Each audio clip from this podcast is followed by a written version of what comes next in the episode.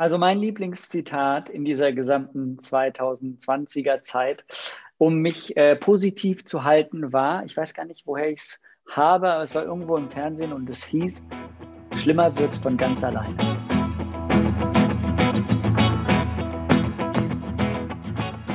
Herzlich willkommen zur 22. Folge unseres Podcasts Who Cares? Unser Podcast, der sich ähm, eigentlich seit Beginn der Corona-Pandemie äh, mit aktuellen Fragestellungen beschäftigt, ungefähr einmal die Woche. Mein Name ist Lena Lütjen-Schilling. Ich bin die Geschäftsführerin von Nordlich Management Consultants und ich habe die große Ehre, heute diese Folge zu moderieren. Und wie immer bin ich nicht alleine hier, sondern ähm, mache das zusammen mit zwei, wie soll ich sagen, ich glaube, man kann sie Schwergewichten des deutschen TikTok Lebens bezeichnen. Nämlich zum einen unser Guru und Digitalberater Markus Sekula, der auf TikTok Masken und andere ähm, Müllelemente einsammelt, sehr prominent. Mhm. Und mit Marc Groß, äh, den seines Zeichens hier im Podcast auch zwei Markenzeichen ganz besonders ähm, auszeichnen. Und zwar erstens ist er der Geschäftsführer des Deutschen Roten Kreuzes in Bavü und deswegen natürlich auch rund um das Thema immer total gut informiert und ähm, praktisch dran, äh, gegen die Corona-Pandemie anzugehen. Und zweitens ist er auch der Poet in unserer Runde und leitet immer ein mit einem kleinen kulturellen Beitrag. Und ich hoffe, auch heute tut er das. Und deswegen übergebe ich ihm als erstes das Wort. Okay, und da die Tage länger werden, und sich die Temperaturen langsam senken, wir Nikolaus vor der Tür haben, wir also faktisch im Winter sind, habe ich auch einen kleinen Text über den Winter, der heißt Wintermärchen. Zitternd wölbt sich Tag an Tag und all das Grau zupft um mich rum. Der Horizont bricht viel zu nah, bewegungsloses Meer, Chöre flocken stumm, doch in mir drin, da treibt dein Funke rauf, zwinkerst in mich rein, so rosarote Kälte, könnt kaum kuscheliger sein. Vielen Dank. Wir haben uns heute, wie sollte es anders sein, das Thema Impfungen ausgesucht, weil das aktuell wahrscheinlich viele Menschen bewegt und uns natürlich auch. Und ähm, ich würde deshalb gerne auch gleich mal in die Runde fragen, wie euch das bewegt. Und vielleicht, Marc, kannst du ja auch anfangen und mal so ein bisschen erzählen, wie dich das auch in deiner Rolle als Geschäftsführer beim Roten Kreuz, als Landesgeschäftsführer beim Roten Kreuz bewegt aktuell. Erstmal ist ein ganz tolles Thema, weil ich zum ersten Mal seit Wochen und Monaten das Gefühl habe, es gibt dort ein Licht am Ende des Tunnels. Es, wir sind nah dran, tatsächlich diesen Impfstoff. Ihr erinnert euch damals, dass die Lena ja gewettet hatte, dass im ersten Quartal der Impfstoff kommt und wir sind da nah dran. Ähm, es gibt Zahlen, die sagen, dass ähm, die Zulassung so um den 10.12. rum äh, für die ersten Impfstoffe realisiert werden könnte. Und natürlich sind wir uns darüber im Klaren, dass es damit auch Risiken gibt, äh, weil wir, wenn wir so wollen, so eine Realtestphase auch ein Stück weit haben mit diesem Impfstoff. Wir müssen aber auch äh, klar haben, dass mit so viel Hochdruck, Effizienz und qualitativer Struktur wurde noch nie zuvor an Impfstoffen gearbeitet. Das heißt, das ist auch ein Pro für den Impfstoff. Und jetzt sind wir natürlich in den Vorbereitungen ähm, sage ich mal, auf lokaler Ebene und auf Bundeslandebene, deutschlandweit sind das alles Bundes, alle Bundesländer gerade ähm, daran, die Voraussetzungen in den Einrichtungen zu schaffen, damit wir die Leute impfen können. Und zwar einmal die Leute, die das selbst, die selbst nicht vor Ort kommen können, wenn ihr so wollt. Da denkt man darüber nach, dass die durch so mobile Teams versorgt werden, die mit Fahrzeugen an Pflegeeinrichtungen kommen und dann den Impfstoff verbringen, wenn ihr so wollt. Und dann geht es natürlich darum, auch ähm, zentrale Impfzentren zu schaffen. Das sind so an großen Krankenhäusern angedockt Impfzentren, wo ähm, du so am Tag 1500 Menschen impfen kannst. Und dann soll es in den einzelnen Landkreisen natürlich in der Fläche auch Impfzentren geben. Das sind hier in Baden-Württemberg um die 50, damit ihr mal eine Vorstellung habt, die da geplant sind, in Turnhallen oder in Messerhallen, wo dann auch relativ schnell so 700 Menschen am Tag geimpft werden können. Und auf was wir alle noch warten, ist ein Stück weit sag ich mal, die Klassifizierung nach Risikogruppen. Also wer kriegt eigentlich zuerst den Impfstoff mhm. und wird dann zuerst verimpft? Wann, äh, wann kommen die jüngeren Semester dran? Ähm, vielleicht vom Zeitplan noch ganz kurz. Ähm, wir, diese großen Impfzentren, diese Zentralen sollen ab dem 15.12. Ähm, ready to go sein, wenn wir so wollen, äh, dass wenn ein Impfstoff da ist, der direkt verimpft werden kann. Die lokalen Impfzentren heißen Kreisimpfzentren äh, in den Landkreisen, die sollen ab 15.01. Äh, betriebsfähig sein und in dem Maße auch diese mobilen Teams. Und in die Regelversorgung, letzter Punkt, soll das Ganze im Sommer nächsten Jahres übergehen. Das soll also heißen, dass dann diese Impfzentren zurückgebaut werden und dass wir dann ganz normal beim Hausarzt uns den Impfstoff verimpfen lassen können. Das ist derzeit unser Status. Da braucht es viele Konzepte, modulartige Aufstellungen. All das haben wir ein bisschen mit auf den Weg gebracht. Und das ist natürlich eine Herausforderung, weil parallel haben wir ja noch das Pandemiegeschehen. Aber es ist ja super spannend, weil theoretisch beim Hausarzt stelle ich mir zumindest bei den äh, BioNTech, Pfizer und moderner Impfstoffen recht schwierig vor, weil die müssen ja irgendwie auch bei richtig krassen Minustemperaturen irgendwie gespeichert werden. Ne? Das heißt, da müsste sich ja fast jede Apotheke, also normalen Impfstoff, den ich so kenne, den ich jetzt so habe, die habe ich mir immer erst in der Apotheke geholt und bin dann also bei den, ich weiß nicht, glaube ich, so Tetanus und so haben die sogar auch, die bei den Ärzten vorrätig, aber so normal, so etwas aus, ja, etwas außergewöhnlicheres Zeug holst du bei der Apotheke. Und dann müsstest du wahrscheinlich das ja nicht in der Apotheke, sondern irgendwo anders auch holen, oder? Weil in der Apotheke bei minus 70 Grad wird ja äh, meine Saturn-Apotheke um die Ecke kaum äh, ein Gerät äh, vorrätig haben im Moment. Ne? Genau, das ist eine der Herausforderungen, die logistische Verbringung des Impfstoffs, wenn ihr ja. so wollt. Ähm, minus 60 Grad, du hast es angesprochen. Dafür sind insbesondere die ähm, zentralen Impfzentren zuständig, weil das sind halt große Unikliniken, wenn ihr so äh, wollt, mhm. die auch die Voraussetzungen dafür haben, diesen Impfstoff äh, vorzuhalten. Zudem kommt er in Mehrfachdosen. Das heißt also, du musst den vor Ort nochmal in diese Einmaldosen verbringen. Das muss auch professionell geschehen. Und du hast dann, glaube ich, einen Zeitraum zwischen sechs, sieben Stunden ungefähr, ähm, wo der auch unter oder nee, über minus 60 Grad ähm, ah, okay. Gelagert werden kann. Und in dem Maße hast du dann praktisch Zeit, den auch zu verbringen. Und so ist das auch ein Stück weit koordiniert. Die Logistik da drumherum ähm, greift ein bisschen auf die Krankenhauslogistik äh, zurück. Und dementsprechend mhm. hast du immer Zeiträume, wo die dann, sag ich mal, ausgeliefert und verbracht werden können. Und was natürlich auch noch mitspielt, Markus, ähm, sag ich mal, diese minus 60 Grad sind natürlich auch deswegen, weil der natürlich besonders angreifbar noch ist, dieser Impfstoff und hochsensitiv. Das kann sich natürlich auch in den nächsten Jahren noch ändern und dementsprechend vielleicht auch bei höheren Temperaturen die Lagerung stattfinden. Ich hatte mir das immer so vorgestellt, minus 70 Grad klingt ja auch so, dass man das sehr kalt spritzt, ne, habe ich zumindest äh, mir so gedacht. Und ich weiß nicht, ob ihr als Kind mal äh, in Italien relativ häufig an so einem Eis geleckt habt und dann habt ihr diesen Brain Freeze bekommen. Ähm, das habe ich mir bei dieser Impfung dann auch vorgestellt. Krass, wenn die dir mit 70 Minus da irgendwas in die Adern jagen, dann. Ne? Aber gut, das ist interessant, dass du sagst, dass man das sozusagen dann auch eine Zeit lang sozusagen abtau. Äh, die werden ja nicht frieren bei dem wahrscheinlich, sondern die werden dann ja dann auf Körpertemperatur irgendwann kurz vorm Spritzen gebracht und dann, ja, super spannend. Hm? Und stimmt das, dass, es, ähm, dass das jetzt aber auch bei dem Hersteller spezifisch ist mit dieser Temperatur und dass das bei anderen irgendwie nicht ist? Das ist so, ja. Also die beiden, die im Prinzip die ersten waren, die jetzt so besonders groß waren, eben BioNTech und Pfizer und Moderna, die mit so 90, 95-prozentigem Schutz gerade da auch in den Medien waren, die sind beide äh, ein Typ von Impfstoff. Den kann ich jetzt leider nicht auswendig sagen, aber den gucke ich gleich nochmal nach. Zumindest die äh, musst du sehr, sehr ähm, gekühlt halten. Dieses Oxford AstraZeneca äh, was jetzt äh, ein paar Tage später mit einem sehr viel schlechteren äh, Ergebnis rauskam, 60 bis 70 Prozent ungefähr. Und auch da muss man nochmal gucken, ob das so stimmt. Die haben natürlich den Vorteil, weil das eine andere Art Impfstoff ist, dass du den bei äh, fast normalen Temperaturen halten kannst. Hm? Und gibt es auch verschiedene Impfstoffe, die für verschiedene Zielgruppen besser oder schlechter geeignet sind? Ja, ne? Genau, also erstmal diese, es gibt auch verschiedene Impfstoffe. Ähm, vielleicht habt ihr äh, gehört davon, du brauchst ja auch zwei Impfungen, um praktisch abgearbeitet zu sein, sagen wir mal. Das heißt, du bekommst eine erste Impfung und dann 21 bis 28 Tage nach der ersten Impfung musst du nochmal vor Ort aufschlagen, eine Zweitimpfung bekommen. Das hat natürlich nochmal Auswirkungen auf das gesamte Impfsystem, weil die Menschen ja nochmal mhm. zurückverbracht werden müssen. Ähm, und dann kristallisiert sich bei einigen Impfstoffen, das sieht man jetzt auch immer an diesen Verteiltabellen ganz gut, die da auch im Netz äh, stehen.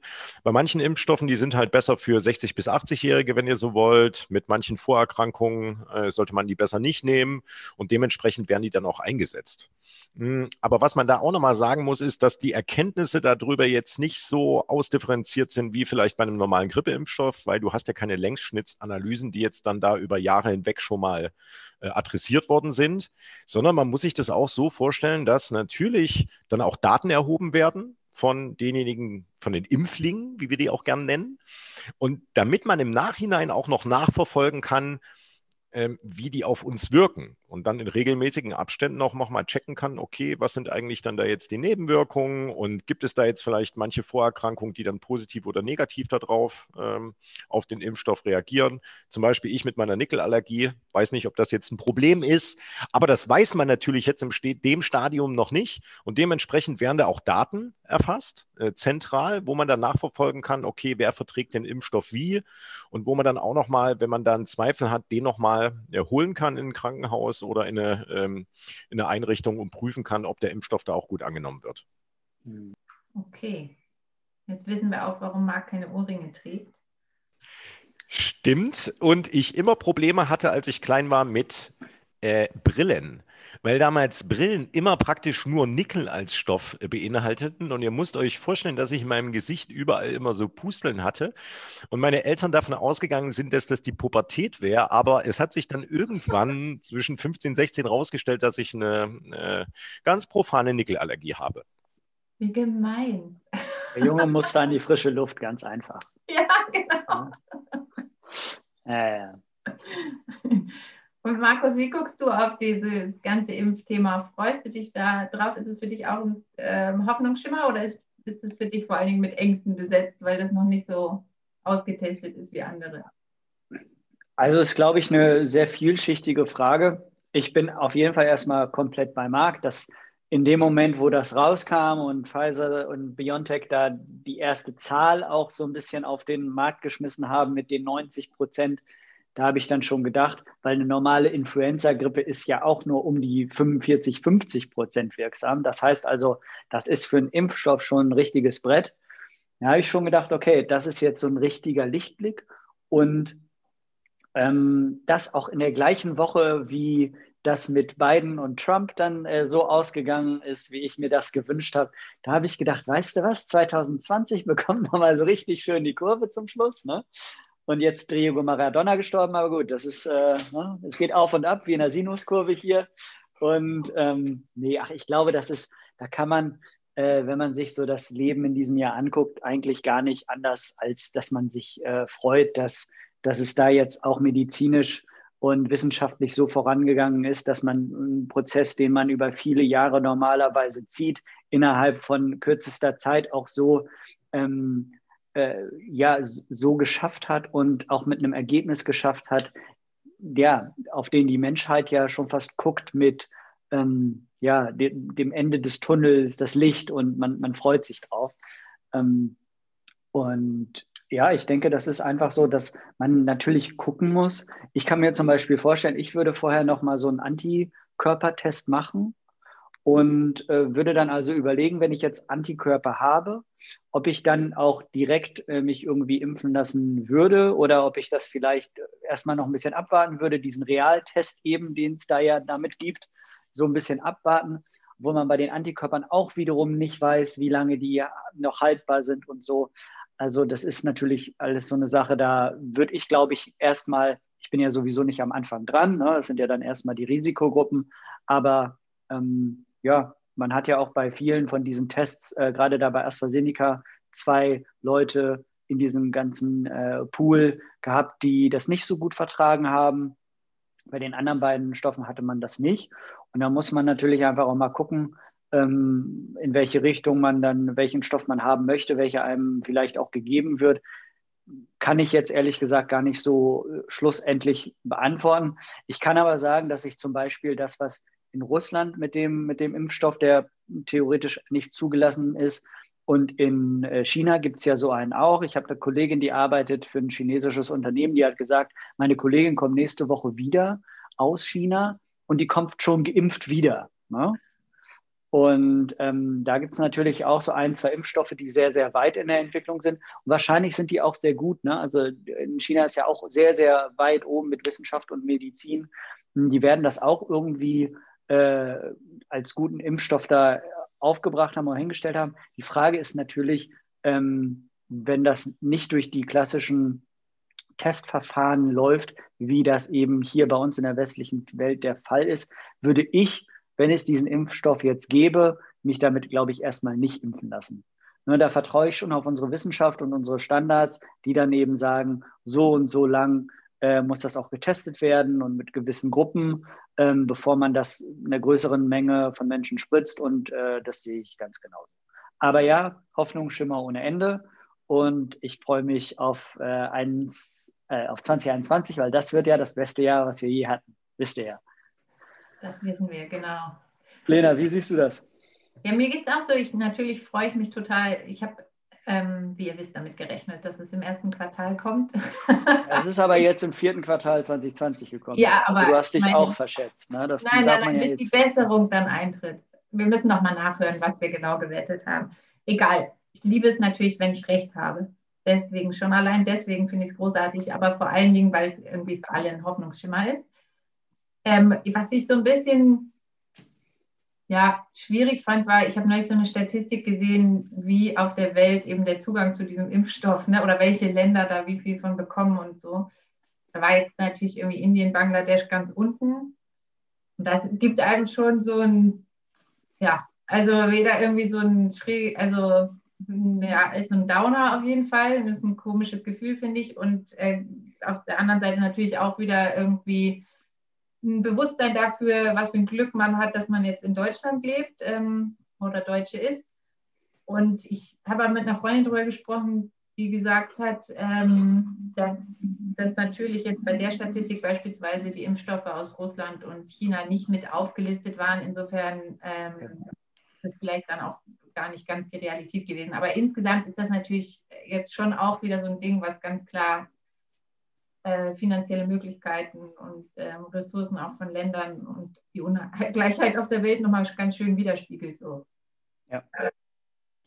Vielleicht noch ganz kurz zu dem Impfstoff. Ähm, der, diese Impfstoffe, die da jetzt auch von äh, den deutschen Unternehmen da äh, gerade getestet werden, das sind so ganz besondere äh, Impfstoffe, wisst ihr, die so genbasiert hergestellt wurden, wenn man so will. Ne? Und die haben halt den Vorteil, dass du den Erreger nicht direkt äh, sag ich mal, verspritzt, wie du das vielleicht jetzt sonst bei einer Desensibilisierung für ein gewisses Thema machst. Und dementsprechend kannst du die auch schneller in größeren Mengen herstellen. Und das sind ziemlich neue Verfahren, die, wenn du so willst, dann in den einzelnen Zellen da so äh, Proteine, äh, wenn ihr so wollt, erzeugen, die dann im Zweifelsfall gegen den Erreger äh, vorgehen können. Und deswegen äh, finde ich auch, braucht man da jetzt nicht so viel, also man kann nicht dieselbe Schablone ansetzen wie bei der Entwicklung von einem Grippeimpfstoff oder was anderes, sondern das ist jetzt schon ein Hightech-Produkt, muss man ganz klar sagen. Und deswegen trage ich da jetzt auch eine verminderte Sorge. Also, weil klar ist ja, normalerweise ist so ein Impfstoff fünf Jahre oder so, glaube ich, in einem äh, Testverfahren und das wird geprüft, auf welche Krankheitsbilder der Impfstoff wie reagiert und umgedreht, damit das Vorsorge gegenüber Menschen ist. Und bei so einem äh, Messenger-RNA, äh, wenn ihr so wollt, Impfstoff, so nennt er sich, ist dieses Risiko minimiert. Das muss man auch noch mal ganz klar sagen, weil wir gehen in der Zeit davon aus, dass so die Impfbereitschaft in der Bevölkerung zwischen 50, 60 Prozent unterschiedlich gelagert Stadt-Land-Gefälle und so liegt. Und ich glaube, es ist schon auch wichtig, dass wir die Botschaft oder die will ich auch mitgeben. Ich glaube, es ist nicht so, dass sich jetzt Menschen grundlegend Sorgen machen müssen in Bezug auf dieses Impfthema. Das ist eine freie Entscheidung. Das kann jeder für sich selbst äh, überlegen, wann er denn da geimpft wird. Und Leute, die weniger Vorerkrankungen haben, wenn ihr so wollt, sind ja auch weniger gefährdet, was schwere Verläufe angeht. Und deswegen fällt denen die Entscheidung leichter. Ähm, ich habe die Hoffnung, dass wir ab Mitte nächsten Jahres wenn wir den Impfstoff dann also in der Fläche haben, sage ich mal, zu einer Teilnormalität zurückkehren kommen können. Und ich glaube, das ist für uns jetzt nochmal ein Zeitfenster, sechs Monate, wo wir nochmal diszipliniert sein müssen, jenseits der Neuinfektionszahlen, auch was jetzt uns Hilfsorganisationen angeht, dass wir da nochmal alle Kräfte mobilisieren. Aber ich habe das Gefühl, dass wir da jetzt wirklich am Horizont ein Ziel ein gemeinsames haben und dass wir natürlich auch lernen direkt mit der Verbringung des Impfstoffs. Und ja, ich freue mich eigentlich wirklich darauf, weil ich in dem Zusammenhang auch ein bisschen merke, wie ich selbst auch so ein Stück weit müde äh, bin, weil du ja immer wieder neue Themen hast, die dich irgendwie wöchentlich umtreiben, wo du wirklich Entscheidungen treffen musst, die eine große Tragweite haben. Und wir merken einfach, äh, dass es schon wichtig ist, dass, oder dass es super gut ist, da jetzt mal so, ein, so, so, eine ungefähre Orientierung zu haben und merken auch, wie stark der Mensch auch in Bezug auf Technologie ist und dass wir echt leistungsfähig sind, wenn wir sein wollen. Und wir haben ja auch immer das Thema Klimaschutz beispielsweise. Das macht mich auch wirklich, das gibt mir Mut, wenn ich sehe, was für, für Lösungen jetzt in der kurzen Zeit in der Lage sind zu produzieren, auch für andere Herausforderungen, die wir noch haben. Und ich hoffe einfach, dass wir das da auch mit rübernehmen bei den anderen Themen und die nicht einfach dann wieder auf die Zeitachse packen. Das war schon fast wie ein Schlussplädoyer äh, hier. Nee. Bin ich auch, ja. Ciao. nee, wir müssen Fragen stellen. Was ist los? Ich ja, habe hab mich vorbereitet. Ja, ich bin jetzt ganz platt, weil das war jetzt irgendwie so ein, weiß ich auch nicht, so eine großartige Hoffnungsrede, die irgendwie gut zum Schluss gepasst hätte. Aber du hast wahrscheinlich für nachher auch dir noch ein paar Worte überlegt, die du den Hörern den 100.000 Hörern da draußen mitgeben willst. Aber vorher ist ja das Tolle, dass wenn hier jemand von uns moderiert, er das gar nicht alleine machen muss, sondern dass jeder von uns ähm, immer auch irgendwie Fragen mitbringt. Und ich bin mir ganz sicher, dass ihr auch ganz viele dabei habt einfach. Ne? Also insofern ja, also ich, ich, ich habe eine. Ich dränge mich da einfach mal direkt rein. Also ja, okay, ähm, ja. Weil ich finde, wir sollten auch über das Thema Impfen an sich sprechen. Ne? Das ist ja ein kontroverses Thema per se in der Gesellschaft, finde ich. Lasse ich mich gegen Krankheitsbilder impfen? Ja, nein. Jetzt mal auch jenseits der Krise. Und mich würde einfach interessieren, also wann hattet ihr mal so einschneidende Erlebnisse vielleicht mit Impfungen in der Vergangenheit, an die ihr euch heute erinnern könnt. Also seien das jetzt dicke Arme oder sei es mal, dass euch mal schlecht war oder ganz im Gegenteil, dass ihr mit einmal aufgeputscht wart und über mehrere Tage euch wie in einem Flugzeug gefühlt habt ähm, oder lustige Ereignisse. Also da, habt ihr sowas? Äh, das fände ich total Eure spannend. Impfereignisse. Ja. Da wollte ich immer schon mal drüber reden. Die Best, also. Best, Best of Impferlebnisse. Also ich habe ähm, tatsächlich, hast du was, Markus? Nö, nö, sorry. Okay. Ähm, ich habe kein, gar kein persönliches Erlebnis, weil für mich Impfen bisher in meinem Leben eigentlich sehr unspektakulär war. Ich habe die allgemein üblichen Impfungen, wurde da auch immer hingeschickt, bin durchgeimpft, habe auch meine Kinder ähm, immer nach allen Empfehlungen geimpft. Und da waren auch keine großen Vorkommnisse, muss ich sagen. Aber ich habe mich neulich mit einer Freundin unterhalten, die ähm, ursprünglich aus dem Allgäu kommt und dann lange in Frankfurt gewohnt hat und jetzt wieder zurückgezogen ist mit ihren drei Kindern und ihrem Mann. Und die hat erzählt, ähm, dass sie da so, die wohnen jetzt wirklich so ganz ländlich und so. Und die Allgäuer sind ja auch auf eine gewisse Art und Weise eigen und sehr, ähm, ich, ich nenne es mal unabhängig und wehren sich auch vielfach gegen Eingriffe durch staatliche Instanzen oder überhaupt Vorgaben. Finden viele von denen, ich will das überhaupt nicht verallgemeinern, aber schwierig. Und sie hat erzählt, dass sie da jetzt eben äh, einige gute Freunde hat und so. Und dass bis auf eine Familie, die sie kennen, niemand in ihrem Umkreis die Kinder impfen lässt. Ging gar nichts. Und das auch ähm, in Bezug auf Corona schwierig finden. Und, und das war für mich völlig neu. Ich, also ich kenne das so gar nicht aus meinem direkten Bekanntenkreis. Ähm, und sie hat aber auch gesagt, dass das so schwierig ist, weil es eben jetzt da auch nicht so viele also ne, enge Freunde im gleichen Alter und so weiter gibt. Und dass das aber so ein ähm, Thema ist, was man quasi nicht auf den Tisch bringen kann, weil sie hat gesagt, ey, Lena, ich brauche ja auch Freunde. Und wenn ich da jetzt, jetzt wirklich, wir zerbrechen da Freundschaften dran und ich kann es nicht thematisieren und es wird halt immer an dem Punkt erst schwierig, wo Leute zum Beispiel mit kleinen Babys oder so dazukommen. Ne? Also wo es dann wirklich eine, eine Fragestellung ist, können wir uns jetzt noch sehen, ja oder nein oder so? Das Thema Masern oder es gibt ja diverse Sachen oder schwangere Frauen, die dann so. Und ähm, die hat jetzt total Schiss vor dem Corona-Impfthema, weil sie sagt, ähm, jetzt gerade ist es irgendwie nicht akut, weil meine Kinder sind durchgeimpft, die, die sind irgendwie in einem anderen Alter, aber jetzt geht es um Corona und die Frage, wie geht das hier weiter und entzweien wir uns jetzt alle? Und ja, also das fand ich irgendwie krass, weil ich das bisher so gar nicht kannte. Also, wenn mir jemand sagen würde, ob ich mich impfen lassen soll oder nicht, oder meine Kinder, dann würde ich per se mit dieser Person erstmal nicht befreundet sein wollen. Ne?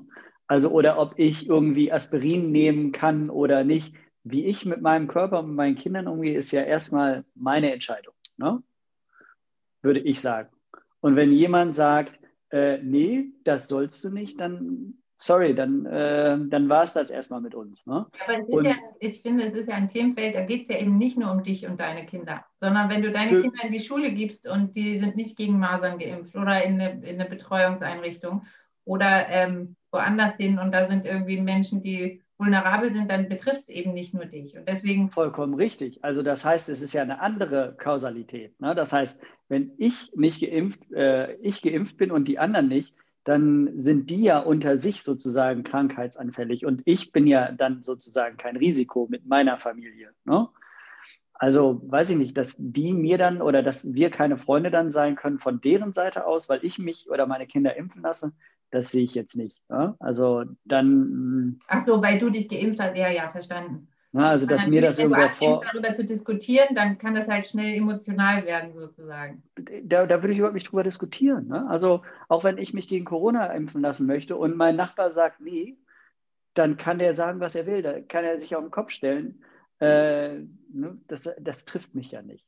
Und ich in meinem Leben habe zumindest dieses Anti-Vaxxing oder so überhaupt nicht als, äh, als komisches Thema oder so empfunden. Ich habe einfach in meinem Umfeld noch nie jemanden gehabt, der äh, gesagt hat, ich habe mich nicht, lass mich nicht impfen. Das ist jetzt das erste Mal, dass es äh, aus meiner Sicht so bei Corona da auch so ein bisschen höhere Wellen schlägt. Natürlich gab es das immer auch irgendwo, aber jetzt mittlerweile liest man davon natürlich auch äh, hier und da. Ähm, ja, aber das ist, wie gesagt, also natürlich äh, sind die Leute, die sich nicht impfen lassen, dann eher das Risiko als ich. Und ähm, ja, ich würde mich dann schon, denke ich, impfen lassen, würde keinem Rechenschaft davon ablegen müssen oder das überhaupt tun.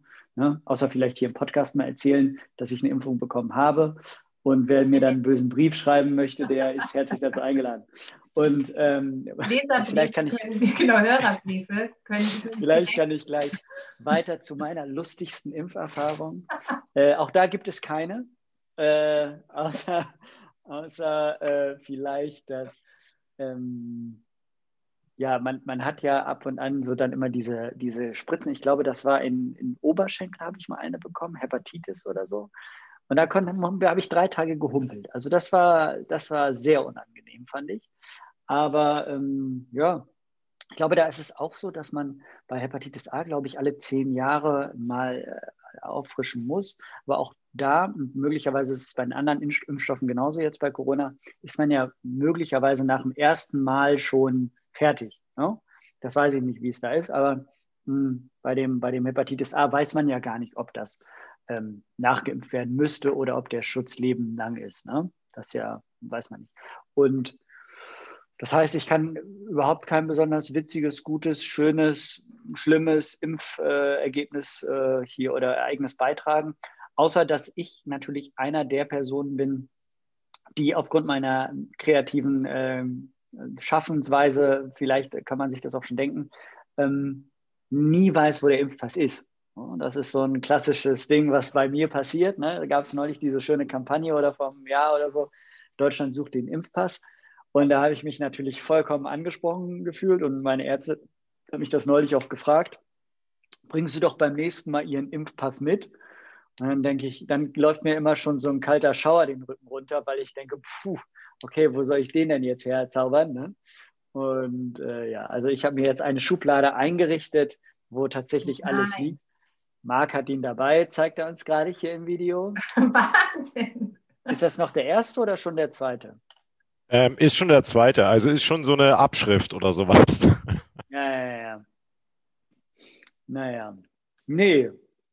Ähm, gut, dann schließe ich. Oder Marc, willst du noch was dazu sagen? Naja, äh, wenn wir schon gerade Erlebnis? wenn wir schon gerade bei endlos lustigen Geschichten sind, habt ihr ja einige parat gehabt, äh, mhm. kann ich gerne lustige erzählen, die sich auch rund um diesen Lappen hier dreht, weil mehr ist es auch nicht, habe ich so das Gefühl. Ähm, ich habe ja mal bei der Welthungerhilfe gearbeitet und da bin ich ab und an mal auch im Ausland gewesen und wir sind vor Ebola in Sierra Leone gewesen und da musst du dich auch gegen Gelbfieber typischerweise impfen lassen und das ist natürlich auch, ja. Da gibt es eine gute Beratung, da hier im Tropeninstitut. Das macht Spaß, sich da doch mal mit dem Doktor über mögliche Nebenwirkungen oder Auswirkungen von Gelbfieber zu unterhalten. Und ich war ganz stolz, habe das im Freundes- und Bekanntenkreis rumgereicht, habe meinen Koffer gepackt und habe einfach dieses Impfbuch vergessen einzupacken. Und das macht dir ja auch keine Sorge. Jetzt da im Anflug ist es äh, völlig unfallfrei, bis ich dann mit einmal am Flughafen also da in dieser Ankunftshalle stand, also so irgendwie ein 80 Quadratmeter Raum, war recht beengt, 40 Grad, du schwitzt eh, bist mit dir beschäftigt, bist froh, dass du deinen Reisepass am Mann hast. Und dann mit einmal sah ich da so ein, mehrere Menschen, so vier, die so arztähnliche Kittel anhatten und die so einen kleinen Stand hatten. Da lagen so ein paar Kanülen rum und so. Und ich fragte dann so jetzt, äh, hier zwei, drei Mitreisende, was ist das da genau? Und dann sagten die, ja, die kontrollieren jetzt gleich den Impfpass und wenn du die Gelbfieberimpfung nicht nachweisen kannst, dann wirst du hier direkt geimpft. Ähm, und in dem Moment bin ich kurz auf Toilette. Hm, Gab es eine? Äh, habe ich mich da, habe ich mir überlegt, was machst du jetzt? Und dann bin ich nochmal den den Einlauf durchgegangen und hatte dann entschieden, okay, ich versuche mich da einfach vorbei zu mogeln. Jetzt kann ich es dazugeben. Ich bin dann also raus, habe mich rechts in die Schlange an der Tür ein bisschen beengt, abgeduckt, leicht durch und bin durch die Kontrolle so gekommen, ohne dass aufgefallen ist, dass ich meinen Impfpass nicht dabei hatte. Und dementsprechend war ich sage ich mal, leicht euphorisiert in den ersten Stunden in Sierra Leone, weil ich es geschafft habe, da drum rumzukommen. Aber hier drin ist sie. Ich habe meine Gelb Gelbfieberimpfung für alle Zuhörer. Ich bin da nicht illegal ins Land eingereist, ganz im Gegenteil. War auf dem neuesten Stand. Das war meine Geschichte. Ähm, ich bin doch nicht so eine coole Sau, wie ich immer dachte. Das äh, merke ich immer in solchen Momenten. Und hast du, hast du auch eine Frage für uns mitgebracht? Irgendwas, was dich total interessiert? Markus? Ja, ich muss sagen, in den 20 bisherigen Folgen fand ich es immer sehr einfach, Fragen mir zu überlegen zu den Themen, die wir anberaumt hatten. Aber dieses Mal beim Thema stand ich dann da und habe gedacht, hm, shit, äh, was fragst du denn da? Und Marc hat jetzt natürlich schon die Frage, die mir auch auf der Zunge lag, nach witzigen Impfereignissen äh, gestellt. Ähm, und ich würde gerne fragen, stellt euch mal vor, ähm, der Impfstoff wäre jetzt nicht gekommen und der Impfstoff wäre wär erst 2022 gekommen und wir hätten jetzt, sagen wir mal, ein halbes Jahr überhaupt keine positiven Nachrichten in diese Richtung. Wie wäre 2021 geworden aus eurer Sicht? Marc hat direkt die Kamera ausgeschaltet. Abgetaucht. Dunkel wäre es geworden. Also wir sehen und für die Zuhörer, wir sehen uns ja hier, wir drei immer untereinander und wir können uns dann immer so Signale geben, so von wegen, nein, ich habe nichts zu sagen, bitte der andere, die andere. Und dann wird ähm, Im Moment tut sich überhaupt nichts. Äh, ich kann überhaupt nicht sehen, an wen ich das Wort zuerst richten sollte. Marc hatte eben seine Kamera schon aus, das heißt meistens, der möchte nicht.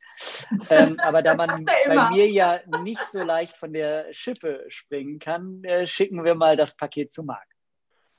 Ja, ich glaube, das wäre ganz schwierig geworden. Also das sage ich, also jetzt, also auch mit dieser Querdenkerbewegung und all den Demonstrationen, die wir sehen ähm, und diesen ganzen Themen habe ich das Gefühl, dass wir gar nicht so belastbar sind als Gemeinschaft, als wie wir das so im Alltag annehmen. Also dieses Thema mhm. Solidarität, Zusammenhalt über einen längeren Zeitraum, das tritt einfach gesamtgesellschaftlich an seine Grenzen. Und ich glaube, es hat auch was damit zu tun, dass eben Mensch per se nur in Gemeinschaft gut funktioniert und das soziales Miteinander uns kulturell einfach ausmacht und wir mit diesem Distanz-Thema einfach unsere Herausforderungen haben. Und ich glaube, da kommt auch viel von dieser, von dieser kritischen Masse, also von diesen äh, Menschen, die da jetzt sagen, ich trage keine Maske und ich finde das alles, ich glaube, da kommt viel auch raus, was einfach damit zu tun hat, dass wir uns fremdeln, mit diesem Thema da Distanz zu wahren.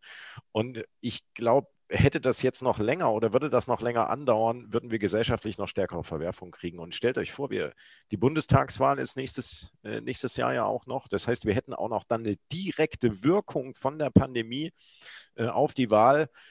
Deswegen will ich darüber jetzt eigentlich noch, also ich finde das eine ganz gute Frage, Markus. Ne? Also ich glaube, es wäre ein extremer Lackmustest für unsere Gesellschaft geworden. Und ich bin nicht sicher, ob wir den da so unfallfrei bestanden hätten.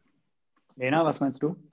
Ja, also ich, ich glaube, ich, ich bin ehrlich gesagt noch so ein bisschen vorsichtig, das Jahr 2021 schon so sehr zu bejubeln, wie du das auch immer tust, Markus, weil, keine Ahnung, irgendwie ähm, wer weiß, wie schnell das jetzt wirklich geht mit diesem Impfstoff. Wer weiß, ob dann doch irgendwie ähm, an einigen Stellen Nebenwirkungen auftreten und das irgendwie wieder viele Menschen auf die Barrikaden bringt. Oder wer, also wer weiß, was schon, wer weiß schon, was passiert. Wir leben jetzt seit ähm, eigentlich Anfang des Frühlings in der Lage, sozusagen. Wir, ständig verändert sich was und ich habe so ein bisschen echt äh, Ehrfurcht davor, den wie sagt man, den Tag vor dem Abend zu loben sozusagen. Ich habe natürlich große Hoffnung, aber wer weiß, was noch alles passiert. Und ich meine, die Punkte, die du genannt hast, Marc, sind natürlich alle richtig. Ähm, und es kann auch immer noch sein, dass wir bei der Bundestagswahl irgendwie ähm, eine Überraschung erleben oder so, je nachdem, wie das bis dahin läuft.